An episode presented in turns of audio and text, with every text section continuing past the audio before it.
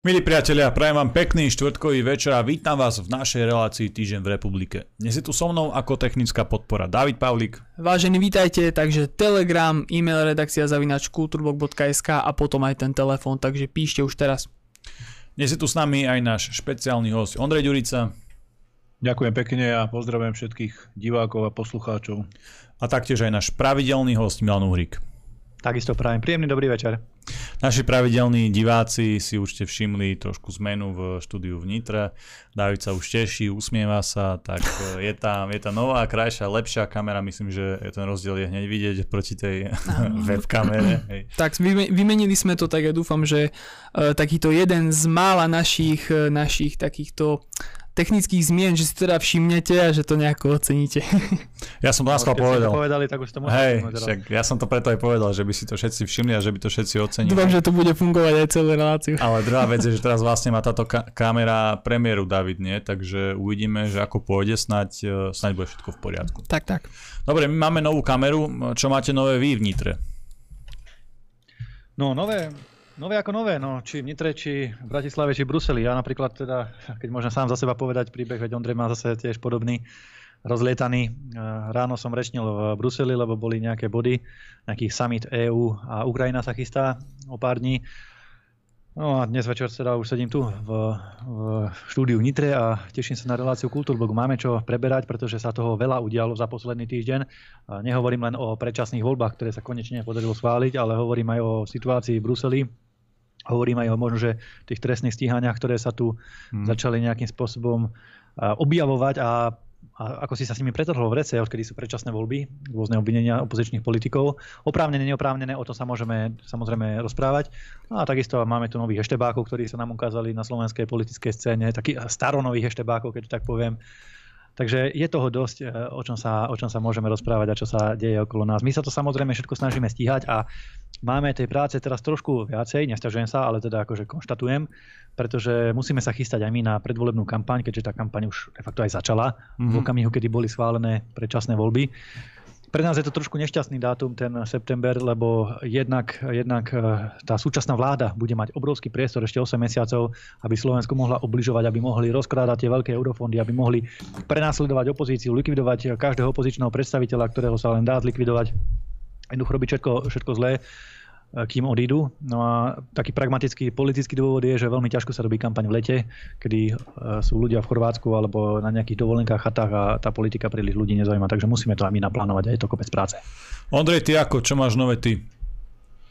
Ja to mám veľmi podobné ako Milan, akurát mám e, trošku bližšie od rečníckého pultu z Bratislavy z Národnej rady, ale čo sa týka dopravy a času stráveného cestovaním, tak niekedy to mám zase nadlhšie, lebo on ide lietadlom, no, ja idem autom. Ale, ale nie, počúvate, on dramatizuje, lebo, lebo dneska, dneska sa pýtal, či teda môže odísť skôr z hlasovania, aby stihol reláciu Kultúrblogu. Hey, Správne, ale, ale písal to, a bol v Bratislave, predpokladám, v parlamente, hey. a písal to v čase, keď ja som pristával lietadlom vo Viedni a ja si hovorím, že tak Ondrej sa už ponáhla z Bratislavy, aby to stihol na tú 8 a ja ešte len v lietadle si sedím a vedľa mňa kolega Hojsík mi tam ukazuje duhové ponožky a ja to tiež mám teda stihnúť, takže no. Oh. Niekedy to je také no, zaujímavé s tým dochádzaním, ale permanentne cestujeme a lietame, e, takže sa nezastavíme a to je v podstate e, naša, naša momentálne e, najväčšia náplňa vyťaženosť. A trochu ste sa možno aj tešili, že v lete sa to spomalí a zastaví, ale práve budú, bude tá kampaň vrcholiť. Poďme teda k tejto téme, to je asi najdôležitejšie, čo sa momentálne rieši, e, čo sa týka e, politických vecí. E, prečo sa nakoniec, no nie nakoniec, prečo sa aj v Národnej rade rozhodlo o tom septembrovom termíne? Boli tam nejaké návrhy aj na majový termín, aj na júnový termín, ktorí boli podstatne skôr a bolo by to aj také asi prirodzenejšie, že tá vláda, ktorá bola odvolaná, ktorá už tam nemá čo robiť, E, nejakým spôsobom to ešte dotiahne do nejakého mája. To sa dá chápať a možno aj z toho technického hľadiska je to takto najlepšie, ale prečo sa to natiahlo až na ten september, keď to je naozaj e, celých 9 mesiacov úplne od toho odvolania. Tak bavili sme sa tu aj s Miňom, aj s viacerými inými ľuďmi, že tá motivácia môžu byť aj peniaze. Hej, predsa len uh, poslanecké výplaty, viacerí z tých poslancov už zrejme takúto funkciu zastávať nebudú, tak im to môže chýbať a taktiež ten volebný príspevok. Ale čo odznelo v parlamente, pretože predpokladám, že oni to takto asi nezdôvodňovali ten septembrový termín, tak prečo, prečo nemám predčasné voľby v máji alebo v júni? Ja poprosím potom Ondria, aby upísal tú situáciu v parlamente, tie hlasovania, ako tá atmosféra tam vyzerala, ako to tam celé prebiehalo. Ja som to sledoval z mm. Bruselu eh, na živom vysielaní cez Národnú radu, cez ten, cez ten stream. A bolo to, bolo to, zase to bolo tragikomické. Musím povedať, že mali sa stretnúť o 5. potom sa to odložilo, prestávka, rokovanie klubov jedno s druhým a, a to, mi, to mi vyslovene, ako divákovi mi to bolo trapné, taký ten pocit prenesenej trapnosti a hamby, keď vidíte, že ako sa držia tých stoličiek a nepustí sa, nepustí mm. sa ani zásled, nie, ešte pol hodinu o pol hodinu posunieme hlasovanie, lebo, lebo ešte chvíľu tam chcem sedieť ako poslanec.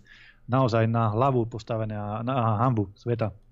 No čo sa týka ale tých pohnutok, samozrejme, prečo je k dispozícii až septembrový termín, tak Eh, myslím si, že tie dôvody boli stokrát povedané a sú úplne zrejme. Samozrejme, hlavný dôvod je ten, že tá vláda, Hegera, všetci, čo sú tam Naďa, kolektíva, tí poslanci hlavne z Olano, oni si uvedomujú, že sú tam naposledy a že už tam nikdy sedieť nebudú. To znamená, že buď sa tam ešte nejakým spôsobom zubami nechtami udržia, alebo skončili a už sa tam nikdy neukážu. Takže to je ten hlavný leitmotiv. Druhý motív je samozrejme, eh, Teraz sa, teraz sa čerpajú tie eurofondy, tých 7 miliard z plánu obnovy, ktoré sa, ktoré sa momentálne teda v tomto období plánujú rozpočtujú alebo aj kontraktujú už na konkrétne projekty a to je veľké lákadlo. Veľké lákadlo, povedzme si rovno pre tých uh, dlhoprstých uh, mať v rukách 7 tisíc miliónov eur, ktorých môžu rozhodovať, dávať ich na svoje projekty svojim nejakým spriazneným firmičkám a budovať si takto zázemie a snažiť sa získať verejnú mienku. Ďalší veľmi silný argument je ten, že práve v júli prichádzajú politickým stranám peniaze na činnosť. To je jeden z tých troch balíčkov finančnej pomoci, ktorá, alebo teda finančnej dotácie, ktorá chodí politickým stranám zo štátu. No a e, tie najväčšie strany, ako je napríklad Olano alebo Smera, tieto podostávajú, podostávajú peniaze v rádovo miliónoch eur, z čoho si zaplatia samotnú kampaň. Takže ďalší argument silný preto, aby boli voľby v septembri. Takisto, e, ako bolo veľakrát povedané, a vlastne sa to aj prejavuje, že tuším Sulík sa tak prekecol, ale však aj ostatní mm. to nejakým spôsobom naznačili, že potrebujú, aby sa, oni to tak nazývajú takým bájnym slovom, aby sa ukončili vyšetrovania, aby sa uzavreli prípady. Inými slovami, aby sa ešte rýchlo obvinila opozícia. Už to je jedno z čoho, z vymysleného, nevymysleného nejakého trestného činu, či už nejaký kajúcnik začne niečo tárať, alebo nejakého nášho zoberu zase za nejaký vymyslený extrémizmus. Len rýchlo, aby sa e, dotiahli prípady, aby bolo zadosť spravodlivosti, ako to oni hovoria. Aby sa proste zlikvidovala opozícia. A od tohto si slubujú, že, že sa tá verejná mienka potom nejak zvráti a snáď zase sa im, zase sa im vráti podpora politická v percentách. Viete, napríklad teraz, keď sa chystá tá predvolebná kampaň, tak samozrejme riešia sa aj billboardové plochy, veď už e, nejakým spôsobom sa to objednáva a môžem povedať také, také tajomstvo, netajomstvo, že viaceré billboardové spoločnosti, keď sme sa pýtali, nám povedali, že taký Matovič napríklad, že objednal všetky plochy na celý rok, od teraz, od februára, marca až do, do septembra. Olano má 20 miliónov na účte, on nemá s nimi čo robiť, čak už má dosť, tých 12 miliónov, čo dostal predtým za tie obdobia, to už má doma, hádam. Takže, takže oni, oni nemajú čo robiť a e, môžu buchnúť teraz 3, 4, 5, 6 miliónov do kampane, obľúbovať ľudí, snažiť sa kupovať ich vlastnými populistickými gestami a sloganmi a, a snáď sa podarí. Keď sa nepodarí, tak, tak Matovič prežije, ten hovorím, ten už uh, má tú schránkovú firmu Olano a ostatní poslanci, no tak čo už, budú tam naposledy. Takže Takže myslím si, že tie dôvody, prečo september sú zrejme, sú smutné, je to tragické, lebo nikde na svete sa to takto nedeje a ja som to aj na tlačovej konferencii povedal a tým končím, že všade na svete by bolo legálne, aby hneď po páde vlády boli predčasné voľby. Na Slovensku to bolo a je nelegálne, aby po páde vlády boli predčasné voľby. Práve naopak na Slovensku je legálne, aby tá vláda tu vládla ešte ďalších 8-9 mesiacov, čo je zase v iných štátoch, v každom civilizovanom štáte nelegálne. Takže Opäť sa raz ukazuje, že sme na hlavu postavená republika, bohužiaľ. Nemyslím teda politické hnutie republika, ale myslím mm. Slovenská republika ako štát, lebo tie zákony sú deravé, sú deravé ako mentál a tí politickí predstaviteľi, no to je jedna tragédia. Vidíte na nich, že to má ďaleko od štátnikov. To sú skôr zbabelci, ktorí sa uh, boja aj utekať zo svojich stoličiek. Ondrej, ako to vnímaš ty? A ja musím zase povedať e, ten pohľad z prvej rady alebo z prvej línie, ako sme sa už uh, tu na vyjadrovali o tých komentároch priamo z Národnej rady.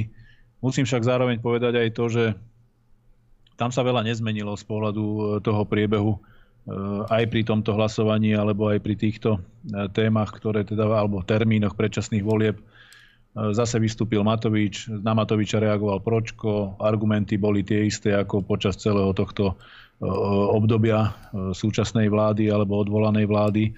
Takže sme sa nedozvedeli v podstate nič nové. Padli tam otázky, prečo by mali byť voľby, teda otázky opozície, prečo by mali byť voľby až v septembri a samozrejme argumentácie, že je to nelogické a že to, že to nemá, nemá logiku, pokiaľ je vláda odvolaná a stratila dôveru a má aj nejakým spôsobom obmedzené právomoci, tak e, prečo by takáto vláda s obmedzenými právomocami mala v podstate vládnuť e, ďalších 10 mesiacov. Na to sme sa e, celkom, celkom logicky, tak ako sme očakávali od súčasnej alebo bývalej vládnej koalície, Nedostali sme na to žiadnu odpoveď, ani žiadny logický argument a fakt je ten, a to je skutočnosť, to nie je ani prehnané, ani to nie je snaha o nejaké zosmiešnenie.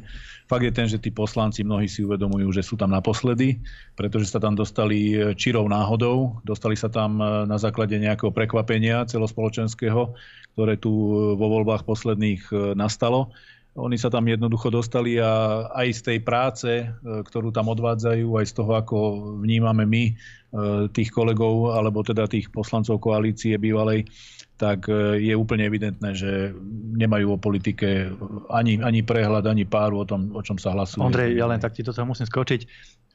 Neviem ako, neviem ako posluchači alebo diváci, ale ja keď som minulé prechádzal po parlamente a pozeral som sa po tých hlaviciach Olano, ja sa priznám na moju hambu, že ja druhú väčšinu tých poslancov z Olano nepoznám. Normálne pozerám a neviem, že sú to poslanci, alebo že či to je nejaký personál toho parlamentu, mm. alebo nejakí úradníci, alebo SBS, alebo upratovači, alebo nepoznám ich, nepoznám ich. Fakt v živote prvýkrát, minulé tam tiež bol nejaký na tlačovke nás zastavil niekto, niečo sa prihovoril, pozerám, že kto to je, potom mi chalani hovoria, že poslanec. V živote som toho chlapa nevidel. A to som politik od rána sa zobudím, nerobím nič iné, len sledujem politiku v médiách, e, v zákulisí, proste je to moja práca, 7 mm-hmm. rokov to robím, ale ja tých ľudí fakt nepoznám. Čo robia tí poslanci? Oni tam, oni tam, oni čo len takto naozaj stláčajú tie gombíky, alebo ako to tam vyzerá? No jasné, tragédia je tá, to nechcem sa dotknúť, samozrejme, nechcem, nechcem to zovšeobecňovať, lebo by to bolo neseriózne a nefér. Eh, tragédia je tá, že naozaj je tam veľmi veľa poslancov eh, tej odvolanej koalície, ktorí eh, sa nezúčastňujú tých debát, ktorí vôbec nevedia, o čom sa ide hlasovať. Čakajú, preto, preto aj možno diváci si všimli, že sú niekedy zábery na poslancov, ktorí ukazujú palec hore alebo palec dole, alebo teda vo vodorovnej polohe, čo znamená zdržať sa. Jednoducho títo poslanci, o ktorých je reč, sú odkázaní na to, aby im títo kolegovia povedali, ako majú hlasovať, pretože naozaj nemajú predstavu o tom, e, čo tie jednotlivé body obsahujú. A keď nemáte o tom predstavu, alebo jednoducho ste si to nejakým spôsobom e, ne, neprečítali, alebo, alebo sa s tým nezoznámili detálne, tak na to, je, na to je to rokovanie alebo tá rozpráva, aby ste sa dostali do problematiky, aby ste vedeli, o čom ten daný bod je. No ale vrátim sa k podstate. Jednoducho je tragédiou to, že e, o voľbách rozhodovali v podstate poslanci, ktorí sú si vedomí, že čím dlhšie mm. budú v parlamente sedieť, tým lepšie, pretože sú tam možno naposledy. A e, nejaký záujem Slovenskej republiky alebo, alebo nejaký nejaká vôľa občanov, že teda bola nám vyjadrená nedôvera, ľudia nás nechcú, to absolútne absolútne tam nepripadá pre týchto ľudí do úvahy, že by to brali, že by to brali ako, ako niečo, čo by ich malo nasmerovať, že teda dobre, nedali ste nám dôveru, alebo si nás neželáte, tak my teda odídeme.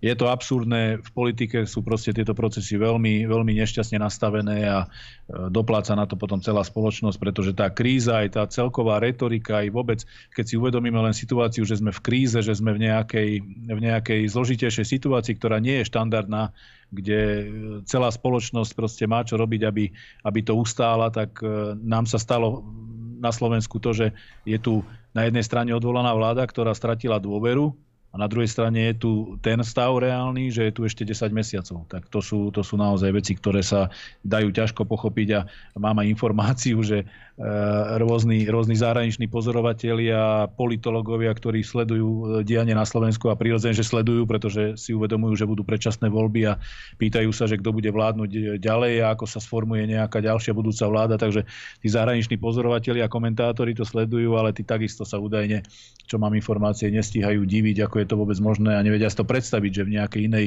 vyspelej krajine Európskej únie by to, by to takýmto spôsobom malo byť. Proste je to fakt, je to politické absurdum, ktoré tu nastalo na Slovensku a zase, keď si to zoberieme veľmi zjednodušene, ja osobne, keď som sa na tým tak zamýšľal spätne na e, túto situáciu, ktorá nastala, zase je to podľa mňa, podľa môjho osobného názoru, len chyba a vina Igora Matoviča pretože on spôsobil tento, tento stav. On, on prišiel do slovenskej politiky e, po voľbách, e, kedy vyhral voľby, nastavil proste tú koalíciu tak, ako nastavil, priniesol tam poslancov. Ja som teraz nedávno v parlamente mal k tomu takú poznámku, že priniesol tam poslancov, ktorí nemali absolútne predstavu o dianí v politickom nejakom svete a bohužiaľ, tak, tak, tak to nastavila ten vývoj, alebo tá, ten výsledok nemohol byť iný, bohužiaľ týchto procesoch je veľmi dôležitým hráčom aj e, prezident ako hlava štátu.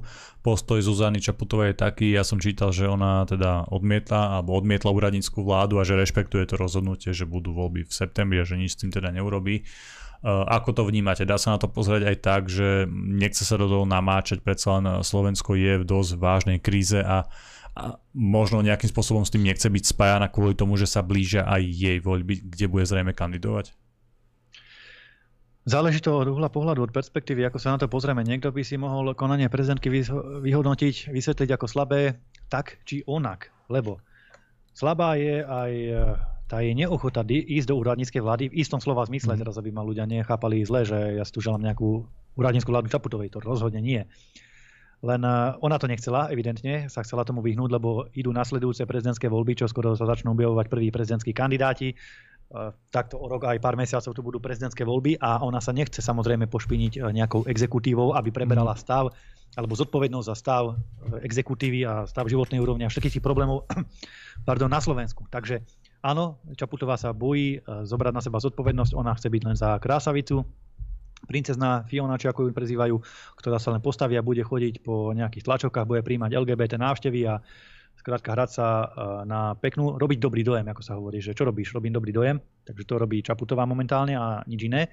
Na druhej strane e, bola slabá v tom, že nedokázala pritlačiť na tú vládu poriadnym ultimátom, aby, myslím na tú dosluhujúcu odvolanú vládu, aby sa rýchlejšie vzdala svojich stoličiek, aby rýchlejšie schválila predčasné voľby a nie v septembri, lebo Čaputová to neskomentovala nejako. Ona povedala, dobre, tak keď budú v septembri, tak budú v septembri, ale to ako kolega poslanec Ďurica povedal, to nie je normálny stav pre pána Jana. Nie je možné, aby aby, veď si to poďme vypočítať. V decembri pred Vianocami bola vyslovená nedôvera vláde, tak je? Uh-huh. Tak je.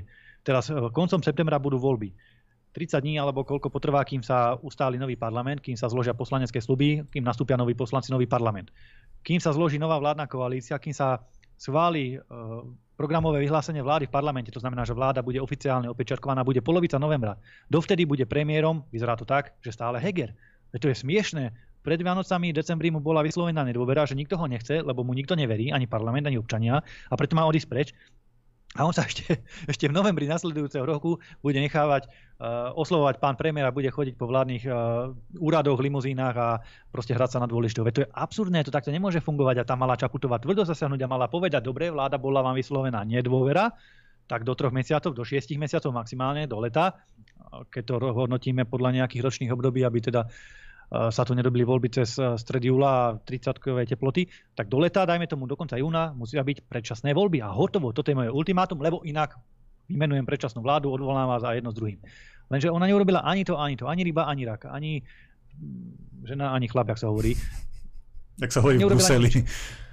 Neurobila nič. Neurobila nič. Troška povedala, troška pohrozila vláde, že ak vláda nebudete poslúchať a nespravíte si predčasné voľby, tak tak ja vymenujem úradnícku vládu, ale zároveň tú úradnícku vládu evidentne nechcela vymenovať a tie predčasné voľby toleruje a akceptuje hoci ktorý termín, aj taký termín, ktorý je evidentne násmiech v medzinárodnom prostredí a násmiech a teda skôr na tragédiu, na plač pre Slovenskú republiku. Takže ja kritizujem veľmi prezidentky na správanie v poslednom období, lebo práve v situáciách, kedy ona mala byť, lebo totiž to, je tu to je tu to ústavné zriadenie Slovenskej republiky. Samozrejme sú tu tí ústavní činitelia a oni nie sú vymyslení náhodou. Tu majú byť nejaké protiváhy. Je tu vláda, ktorá má vládnuť, má správovať rozpočet a viesť štát. Je tu parlament ako zákonodárna moc, ktorá má schvalovať zákony, ale nemá sa miešať do exekutívy má kontrolovať vládu, tá sa aj má zodpovedať parlamentu.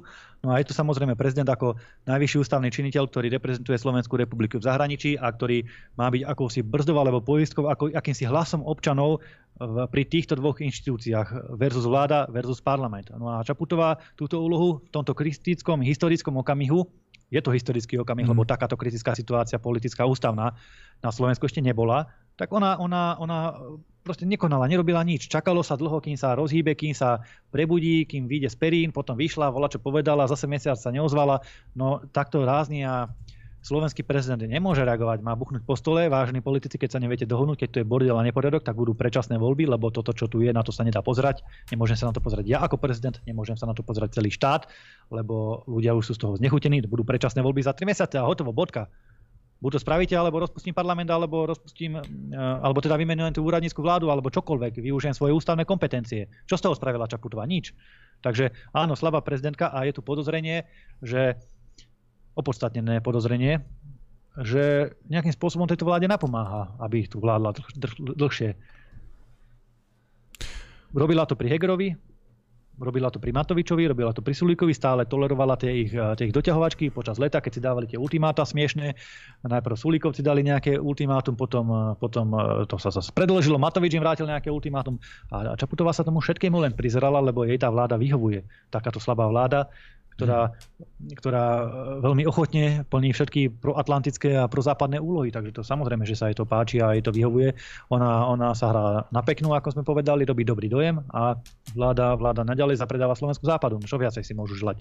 Budú riskovať títo atlantickí orly, sokoliči, ako sa to volá? Jastraby. Jastraby, áno, to je to slovo. Jastraby že budú predčasné voľby skôr a príde sem nejaká normálna, nehovorím, že vlastenecká vláda, lebo asi okrem hnutia republika, neviem, či zrovna tie, tí sociálni demokrati sú nejakí vlastenci, ale dajme tomu centristická nejaká vláda, ktorá nebude až tak, tak prozápadná, ako je táto. No, jasné, že to nebudú riskovať, budú naťahovať, čo sa dá. To je, to je úplne prirodzené, ja, ja ich chápem, ale nesúhlasím s nimi.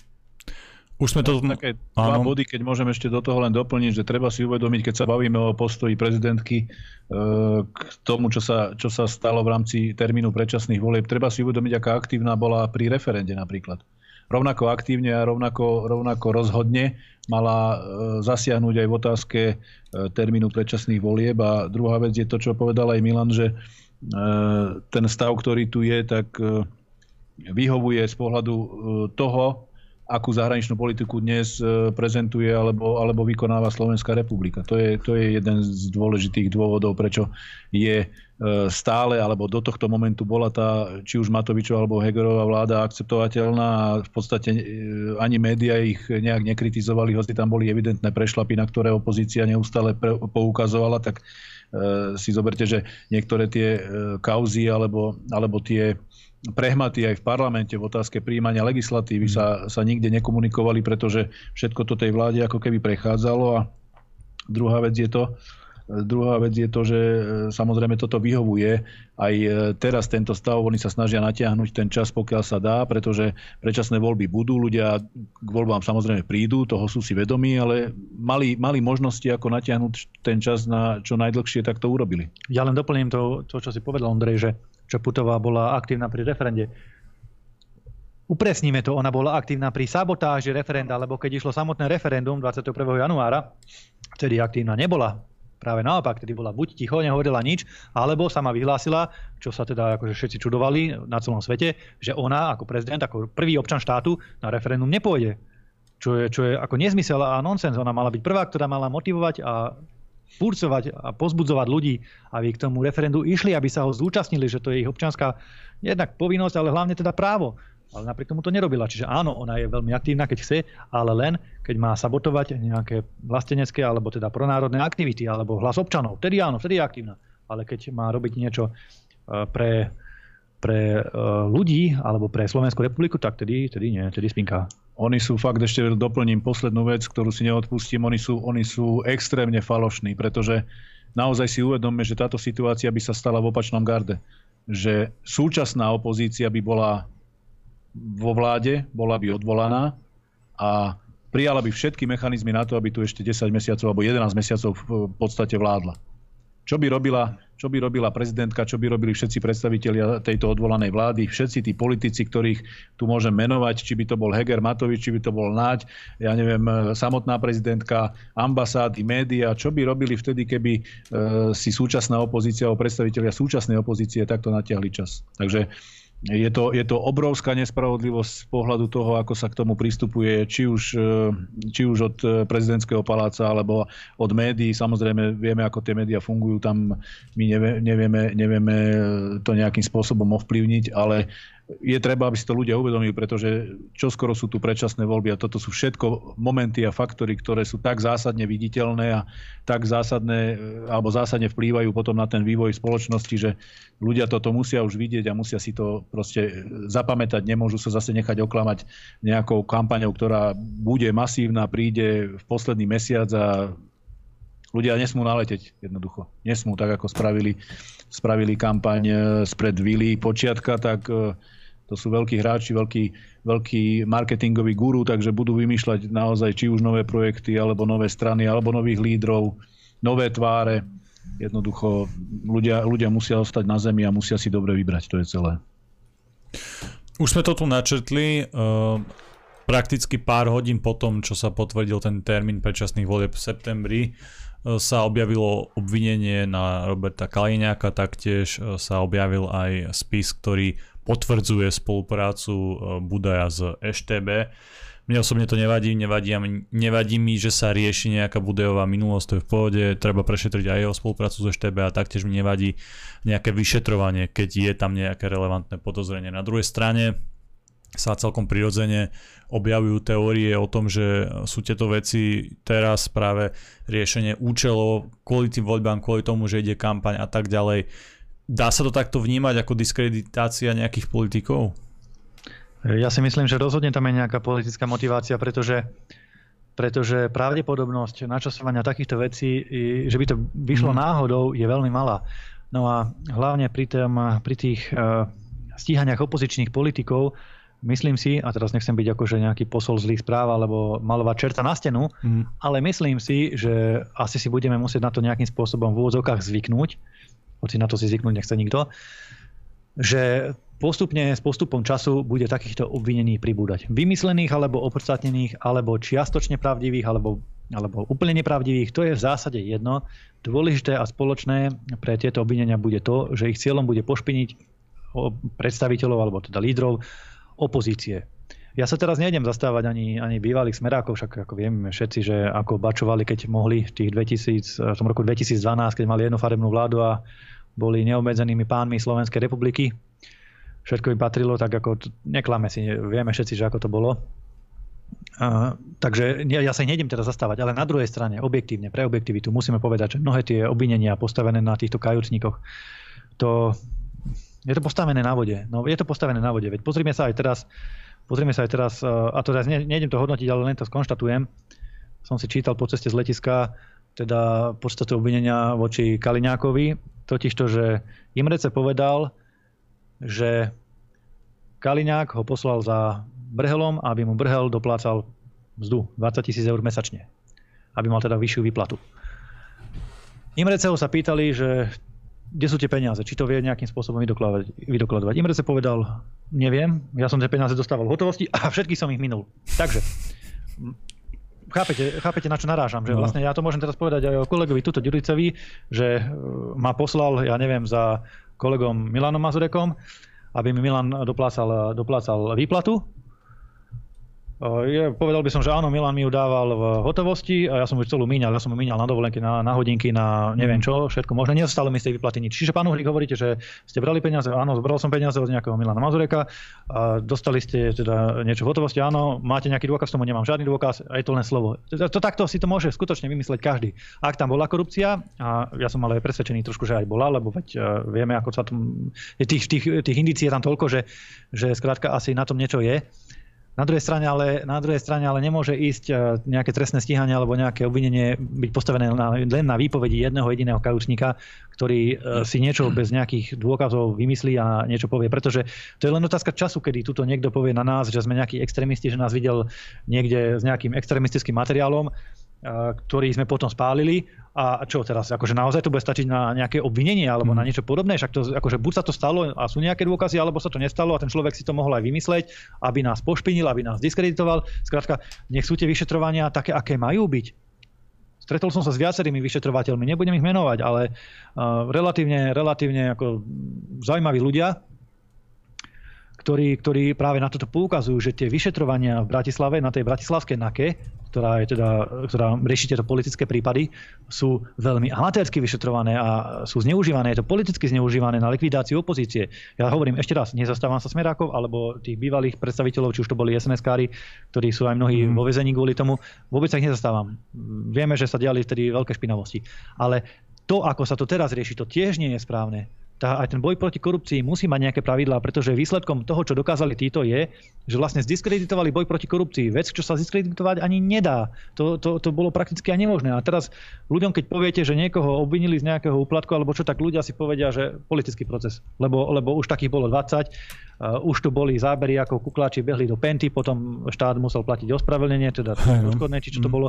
Viete, že nech sa vyšetruje, ale nech sa to robí objektívne, férovo, transparentne a hlavne na základe dôkazov a nie na základe nejakých eh, lipšicových eh, povymýšľaných eh, týchto argumentov alebo povykrúcaných nejakých kajúcnikov. Takže áno, nech sa, nech sa títo lumpí všetci, čo tu boli aj v minulosti, pozatvárajú za korupciu, ak tú korupciu páchali. Samozrejme, mm. ja som za ale nech to má pravidlá a nech dobre, to má úroveň. Smer je smer, je to systémová strana, má nejakú tú svoju minulosť, tak dobre, to je jedna vec. Druhá vec je, že súčasťou opozície je aj e, republika. Republika je objektívne najsilnejší národný e, politický subjekt. Môže sa stať niečo také aj s republikou, že sa budú vyťahovať nejaké veci. Aktuálne viem o tom, že e, asistent Milana Mazureka, že ho čaká súd, ale o ničom inom neviem, či tam sú nejaké živé obvinenia alebo niečo podobné. Alebo či niečo také čakáte. Ja viem len o jednom prípade voči Mirovi Sujovi, čo je rozbehnuté trestné stíhanie, respektíve obvinenie. Aj to, aj to, priateľ. A to je presne tá vec. Bolo to dvakrát predtým zamietnuté, že trestný čin uh, nebol spáchaný mm-hmm. predchádzajúcimi vyšetrovateľmi. Potom došla, došla táto vláda, respektíve nie, len sa, len sa zmenili nejaké politické pomery, dostal nejak, sa Matovič proste rozbehol, začal besniť. Prišiel mladý vyšetrovateľ, mladý zajac, ktorý to dostal uh, na stôl a zrazu, zrazu Mirasu obvinil Dvakrát predtým to vyšetrovateľia zamietli, že nič tam nebolo spáchané, nič sa tam nedokázalo. Dojde tretí nováčik, ktorý si chce asi, predpokladám teda, že vybudovať kariéru, lebo však iná motivácia tam asi nie je. A Mirasu ju vyslovene obvinil z, z totálnej hlúposti. Takže len najhoršie je to, že takýchto obvinení sa dajú vykonštruovať. Vy nemusíte v tej politike často spraviť naozaj nejakú závažnejšiu chybu, maximálne zoberete nejaké reklamné pero alebo nejakú prkotinu alebo ako nič, nič, nič zlé nemusíte v zásade spraviť, ale vykonštruovať a obviniť, pošpiniť sa dá človek vždy. Vždy. To, že sa to potom nepreukáže na súde alebo na nejakom odvolacom súde o 4-5 rokov, to už potom nikoho netrápi. To už je po voľbách. Hej, to už je po voľbách. Dôležité je, že sú titulky, že Henten bol obvinený, lebo policajt, nejaký mladučký, e, ktorý si chce spraviť e, nejakú kariéru, ho obvinil, len aby bol hrdina, že po akých veľkých rybách on ide a koho sa snaží dostať za mreže. To médiám stačí, samozrejme celý mainstream sa toho chytí, e, celý mainstream, ktorý nás nemá rád, slniečkársky alebo lavicový, lavicová tlač obzvlášť a vybavené, kauza je na stole. Potom sa ukáže, že teda skutok sa nestal, alebo, alebo teda naozaj to tak neprebiehalo, ako to bolo v tom obvinení napísané, že vyšetrovateľ bol e, zbytočne nejakým spôsobom proaktívny, alebo teda si vymýšľal, alebo chcel byť zaujímavý, alebo čokoľvek, alebo ho niekto motivoval, alebo tlačil do toho, to už je jedno, ale skrátka, potom sa ukáže nič a, a vy sa už ne, a hovorí sa, ako sa hovorí, že Ohovárka je ako uhol. Nepáli, ale pošpiní. No a často to pri týchto kauzach práve takto vychádza a práve s týmto pracuje Matovič. A mimochodom, keď si na to pozriete históriu Matoviča, tak e, toto bol jeho modus operandi tak, prakticky vždy. Vždy prišiel s nejakým bombastickým senzačným obvinením a potom, keď mali ísť vypovedať na políciu, že teda dobre, preukážte aj nejaký dôkaz, nejaký papier alebo nejaký záznam, hoci čo, nejaký výpoveď alebo čo, povedal, nemám. Neviem. Nedá sa. Ja som bol poslanec, mm. keď on bol v opozícii Matovič a vykrikoval tedy na tú tedajšiu vládu, na tie vládne strany a fakt, keď ho predvolali, potom nepovedal nič. Tak ja neviem, tak ako je to naozaj psychopat blázon, ktorý si doma vymýšľa. Teraz napríklad čak vymyslel aj to, že chceme zmeniť volebný systém. Ja neviem, ako on funguje v tej jeho hlave, že e, len aby očernil tú opozíciu alebo tých svojich oponentov alebo súperov, konkurentov, tak proste sa zobudí a vymyslí si niečo a trepne to do sveta, napíše to na Facebook a, vybavené. Píše sa o tom, je za hrdinu, ale nie je na tom nič pravdy. Takže toto sú veci, ktoré by sme aj my do budúcna v rámci možno snáď aj vlády nejakej chceli zmeniť. Nech sa, nech sa tá korupcia vyšetruje. My máme v tomto čistý štít, nemáme za sebou žiadne korupčné kauzy, ale nech sa to robí slušne, nech sa to robí na úrovni, nech sa to robí na základe dôkazov a tí, čo sú na nech idú naozaj pre mňa za mňa aj za mreže ale nech to nie je takto politicky zneužívané, lebo to strašne diskredituje potom ten, tú snahu policajtov, tých poctivých čestných policajtov.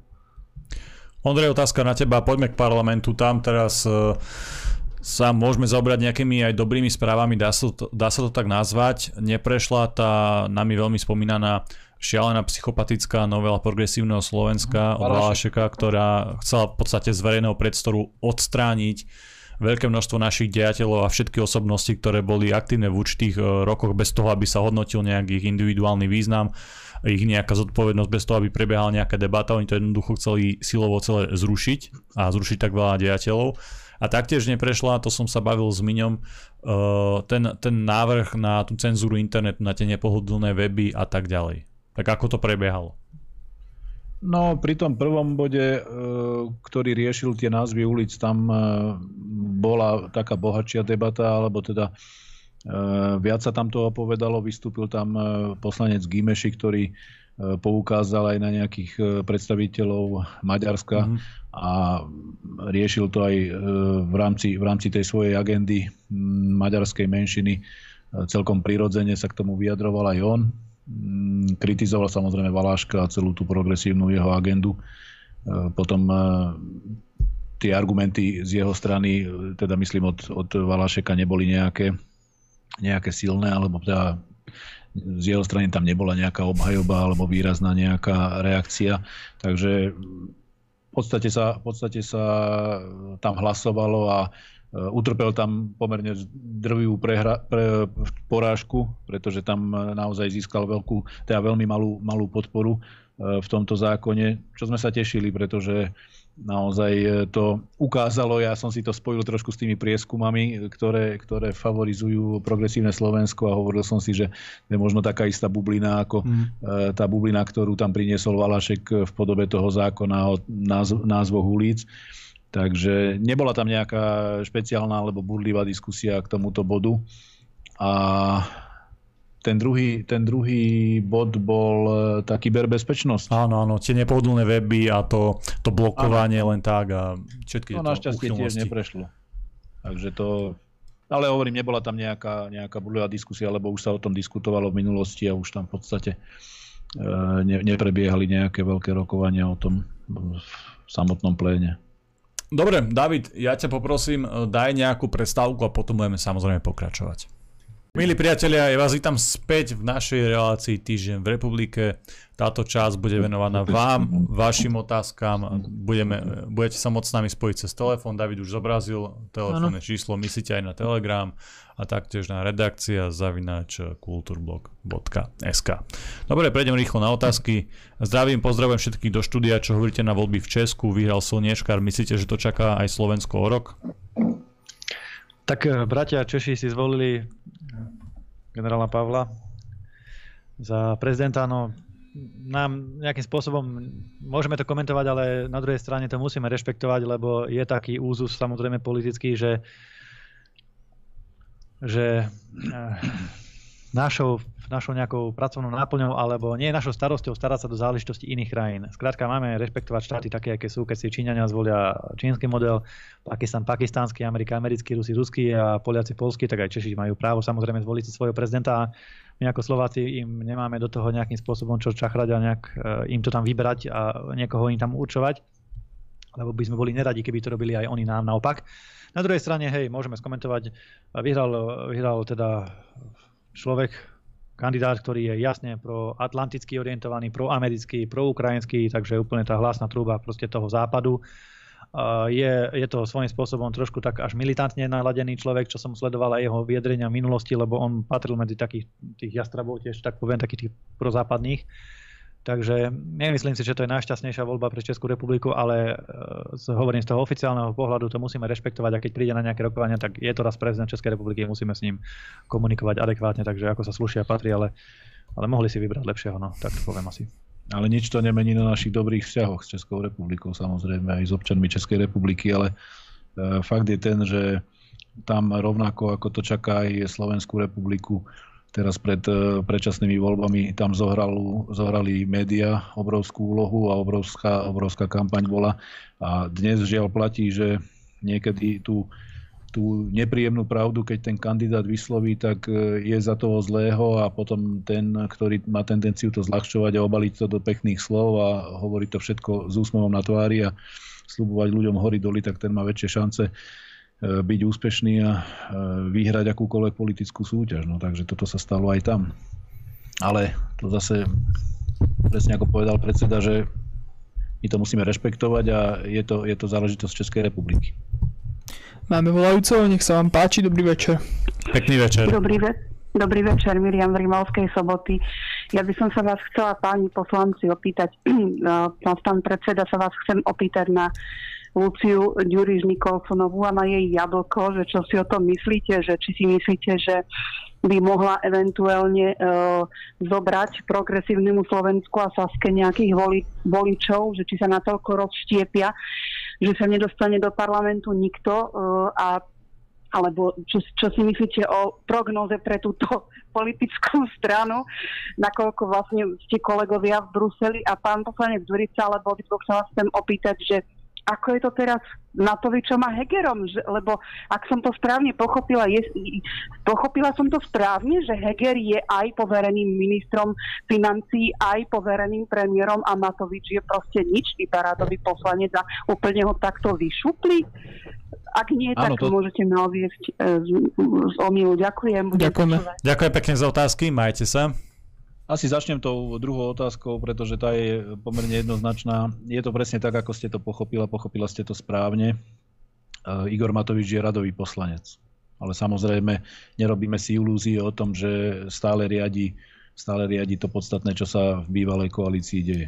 No a na Margo Lucie Ďuriš Nikolsonovej a jej Jablka, tak ja vám poviem úprimne, ja fandím aj Lucii, aj Zurindovi, aj tej modrej koalícii, aj progresívnemu Slovensku, aj Saske. Každému želám 2,9%, nech e, sa im zadarí. Čím viacej ich bude, tým, e, tým lepšie pre Slovensko, pretože tie hlasy sa roztriešťa.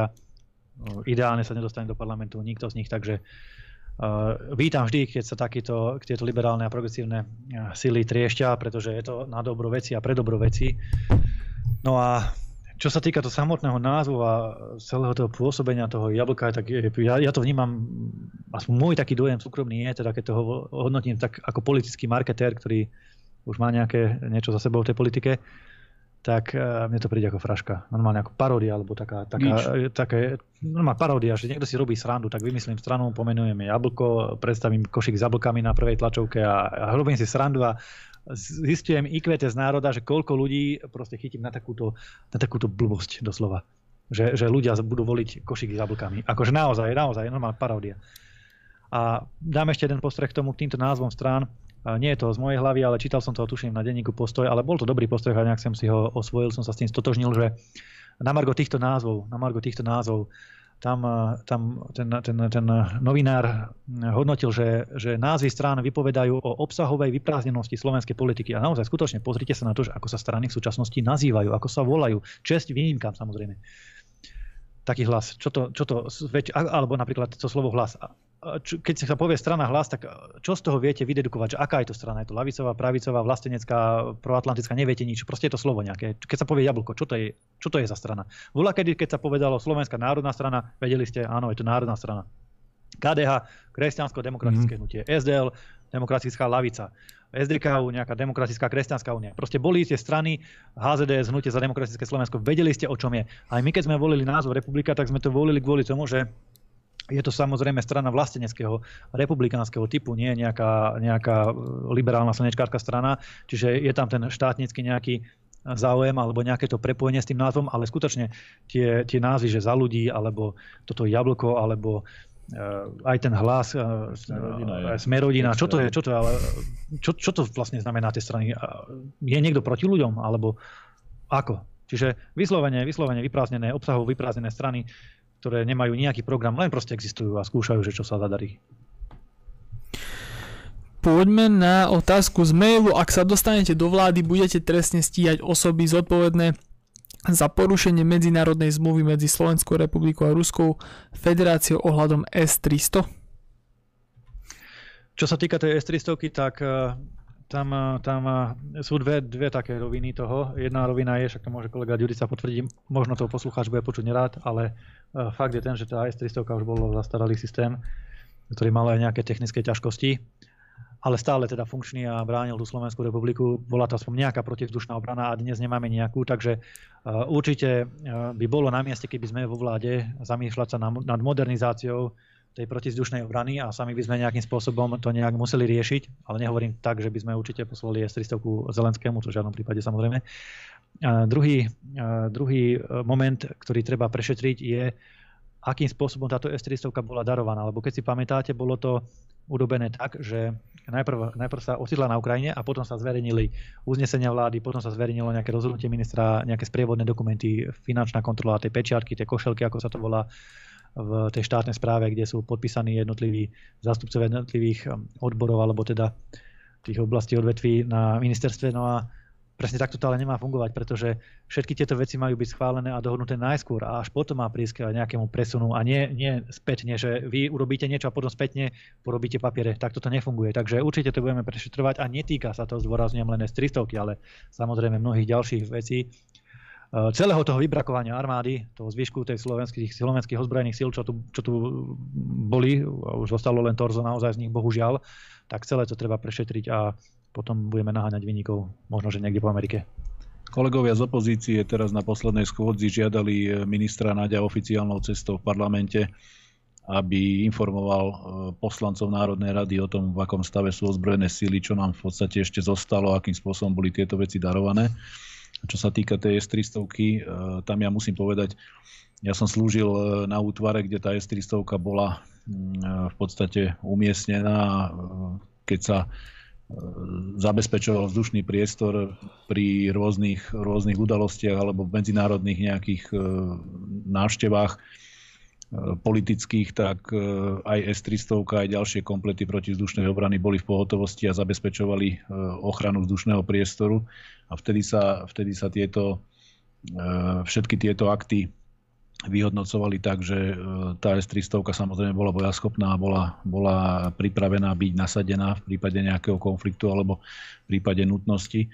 Takže e, myslím si, že tá S-300 e, bola, bola dostatočná na to, aby strážila a bránila náš vzdušný priestor a v budúcnosti určite sa budeme o to, o to zaujímať a určite budeme sa snažiť e, dopátrať, ako to vlastne bolo. A hovorím, už teraz bola, bola požiadavka opozičných kolegov, aby minister Nať informoval poslancov Národnej rady, či už v utajenom režime, alebo pokiaľ, sa, pokiaľ tie informácie nespadajú do nejakého utajeného režimu, tak aby, aby jednoducho podal, podal vysvetlenie, ako to, ako to ze 300 a s ďalšími tými procesmi bolo.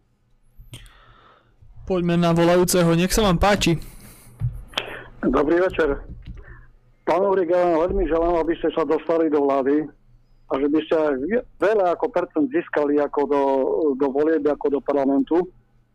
Ale z druhej strany, jedná sa o to, že proste je teraz tak rozbitá tá právna stránka e, v týchto ako e, systémoch, čo je tu na, na Slovensku, že tomu, aby e, to pomohlo ako odstraniť ten bordel, ktorý je v tej právnej stránke, čo robila aj e, táto e, ministerka a tak ďalej, tak jediné, že by Harbaň sa tam dostal a robil s tým poriadok, lebo neviem, či by dokázal niekto iný ešte robiť. A ešte jednu ako k, tej, k tým referendum. Jedná sa o to, že v zahraničí, najmä v Čechách, robí asi 400 tisíc Slovákov keď tak zoberieme ešte ďalších po svete, čo sú, povedzme tých 400 až 500 tisíc, tak to kvorum, e, ktorý je, není, není, a oni zo zahraničia ako nejdú hlasovať ako za to. To málo ktorý jedine spôjde zo zahraničia hlasovať. Takže to kvorum by malo byť o mnoho nižšie než 4,4 milióna, že by bolo ako kompetentných voličov, ale malo by to byť znižené, ja neviem, na, na tých 360 tisíc, či 3 milióny 600 tisíc. Lebo keď mm. tak zoberieme, že niekto je viacej v zahraničí ako 10 rokov, malo by sa mu zobrať voľadné právo, lebo ten už není ako slova, ktorý pristúši k tomuto štátu. Ďakujem. Ďakujem pekne za otázky, majte sa. Ďakujem aj my, skutočne máte pravdu, s tým kvorom na referendum sú permanentne problémy a v podstate to spôsobuje to, že to referendum je vždy neplatné, teda z výnimkou toho jedného, ktoré bolo tesne platné, aj bohvie aj tam, ako sa spočítavali tie hlasy, keď sa tedy vstupovalo do Európskej únie a dotyční nechceli, aby to skončilo fiaskom, že národ neschváli vstúpenie do Európskej únie. Takže e, riešením takým úplne natívnym alebo prirodzeným bolo to kvórum zrušiť, vymazať ho a aby bolo referendum platné bez ohľadu na to, koľko ľudí sa ho zúčastní. A potom by ste videli, že by mobilizovala aj tá druhá strana, pretože keby si všetky Čaputové a všetky, všetci Hegerovia, Kolárovia a všetci ostatní ústavní činitelia alebo vládni činitelia uvedomili, že to referendum je platné bez ohľadu na to, koľko ľudí tam príde, tak by začali aj oni mobilizovať svojich voličov alebo tú druhú stranu eh, volického spektra, aby išla na tú referendum a hlasovala nie. Tým pádom by sa tá účasť zvýšila a potom by to bolo objektívne, nech národ rozhodne, či áno alebo nie, taká alebo onaká otázka. No a potom ste sa ešte pýtali, čo tam bolo to? Právny bordel, právny stav. Ja, ten právny bordel, áno, ten, eh, že ako sa to dá vyriešiť. Môžem, môžem vám povedať, že v Hnutí republika máme dostatok odborníkov, dostatok právnikov, ktorí by sa na toto vedeli podujať. Neviem, či pán Harabin ešte bude politicky aktívny, lebo pokiaľ viem, tak nemá stranu momentálne politickú nejakú, a teda či nejakú bude mať, alebo ne, neviem.